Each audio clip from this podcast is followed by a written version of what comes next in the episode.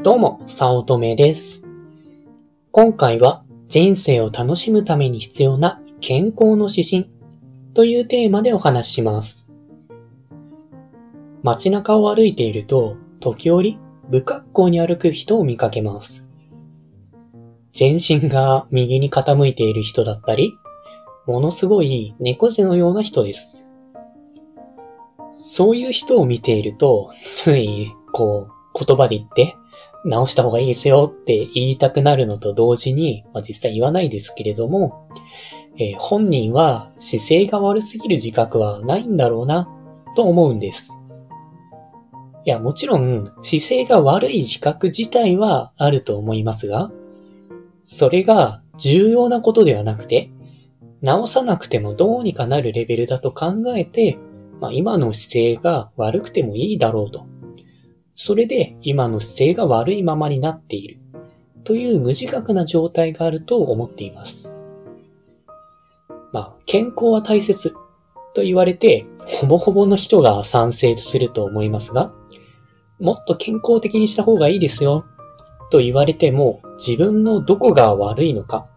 ということがわからず、たとえ指摘されたとしても別に大丈夫でしょみたいに終わってしまうと思います。どこをどうすればいいのかがぼんやりしているということもありますし、自分のことは自分が一番わからないので、たとえ悪い状態で今後10年とか、その悪さが積み上がって悪くなったとしても、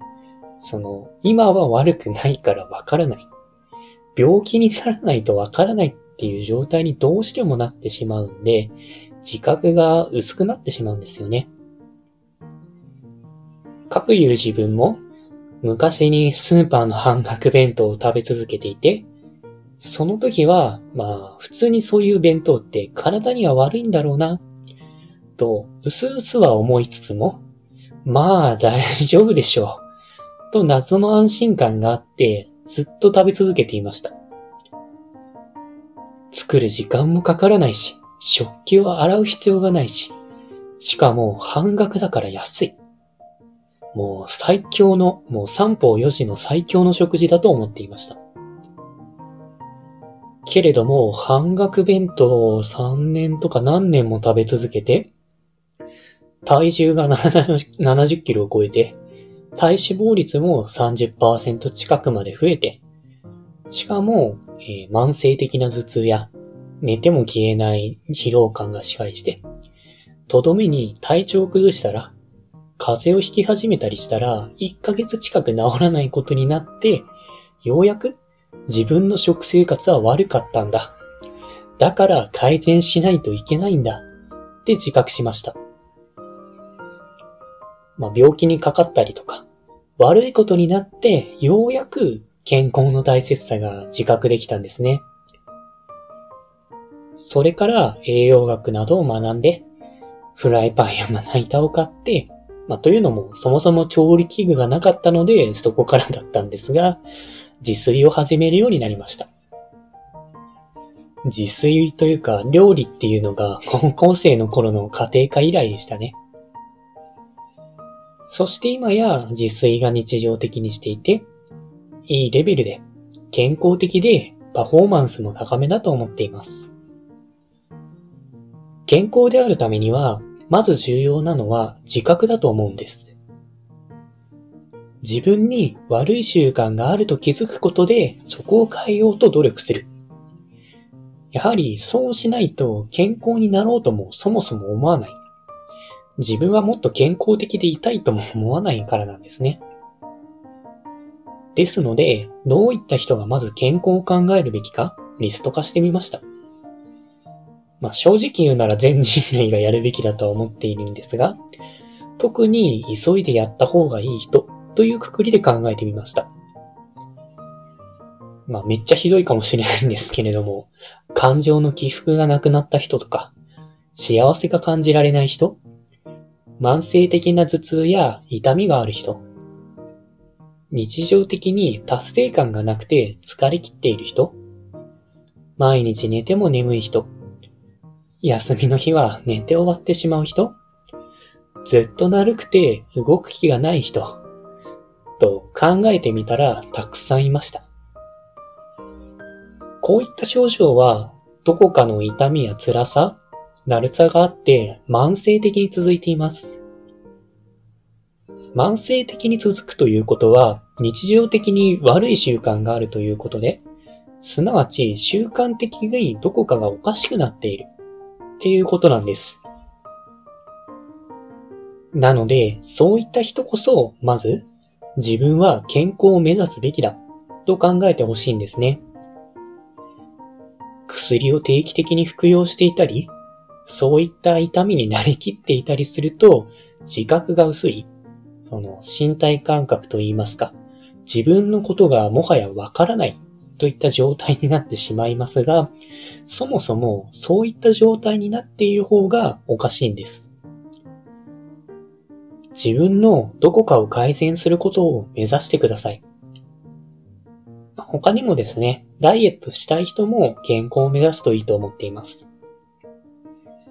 健康的であれば体型が自然と標準体型に落ち着くともう辛抱しているので、ぜひ目指すといいんじゃないかと思っています。やること自体は簡単で、大まかに言うなら3つの要素です。食事、睡眠、運動です。もうちょっと細かく言うなら、栄養バランスのいい食事をすること。睡眠時間は7時間以上とること。週に2回以上運動すること。なんです。いや、なんだ、そんなことですか。知ってますよ。って言うかもしれ、言うかもしれません。まあ、たですが、知ってはいても全然できている人がいないっていうのが現実じゃないかと思っています。いやー、忙しいからやっぱできないっすよねっていう感じだったり、まあ、初めに言った通り、そんなに体も悪くないから大丈夫でしょ。みたいに結局先送りにしてしまう。病気とかが起こってようやく自覚するっていうレベルになっていると思うんですね。それでいて、変に裏技とか、これだけやれば大丈夫ですとか、もう YouTube のタイトルみたいな広告に釣られて、それだけやってしまうとか、このサプリを飲めば全部解決、みたいな 夢物語というか、一発逆転を狙う人が多いなぁ、と思います。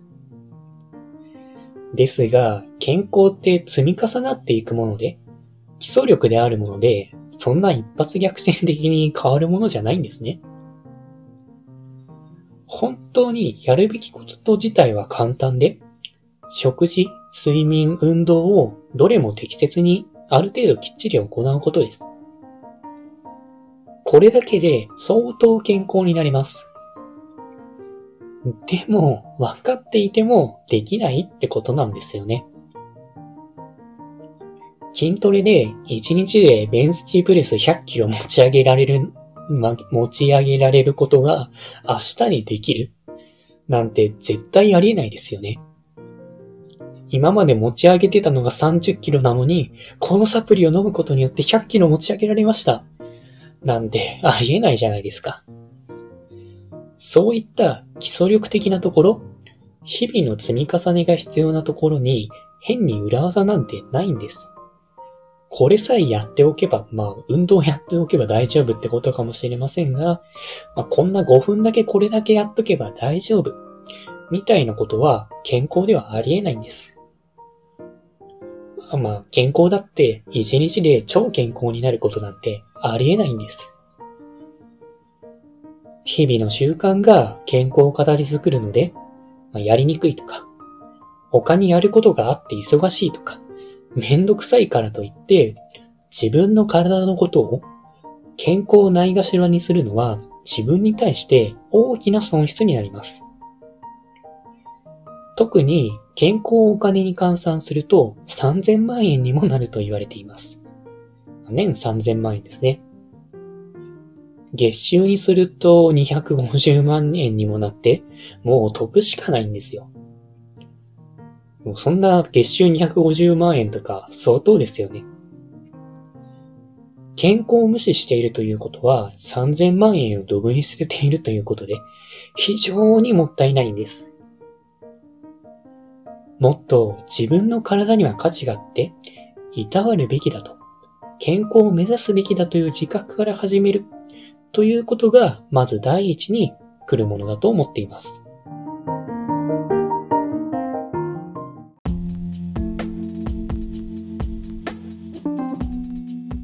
今回も最後まで聞いていただいてありがとうございました。もしよろしければ、いいねやフォロー、コメントをもらえると嬉しいです。副業を始めたい。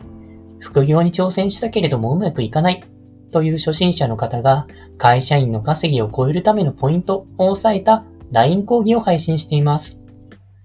初心者でもできる副業で本業の稼ぎを超える方法。ゼロから始める初心者のための成功法則という講座です。会社に縛られたくない。自分で人生をデザインしていきたい方におすすめで、脱サラ自由を目指せます。よろしければご登録ください。他にもメルマガなどを配信しておりますので、まあ、自己紹介の下の方に URL があるので登録していただけると嬉しいです。通勤電車なので、ながら劇などに活用していただけると効果的だと思います。ご視聴ありがとうございました。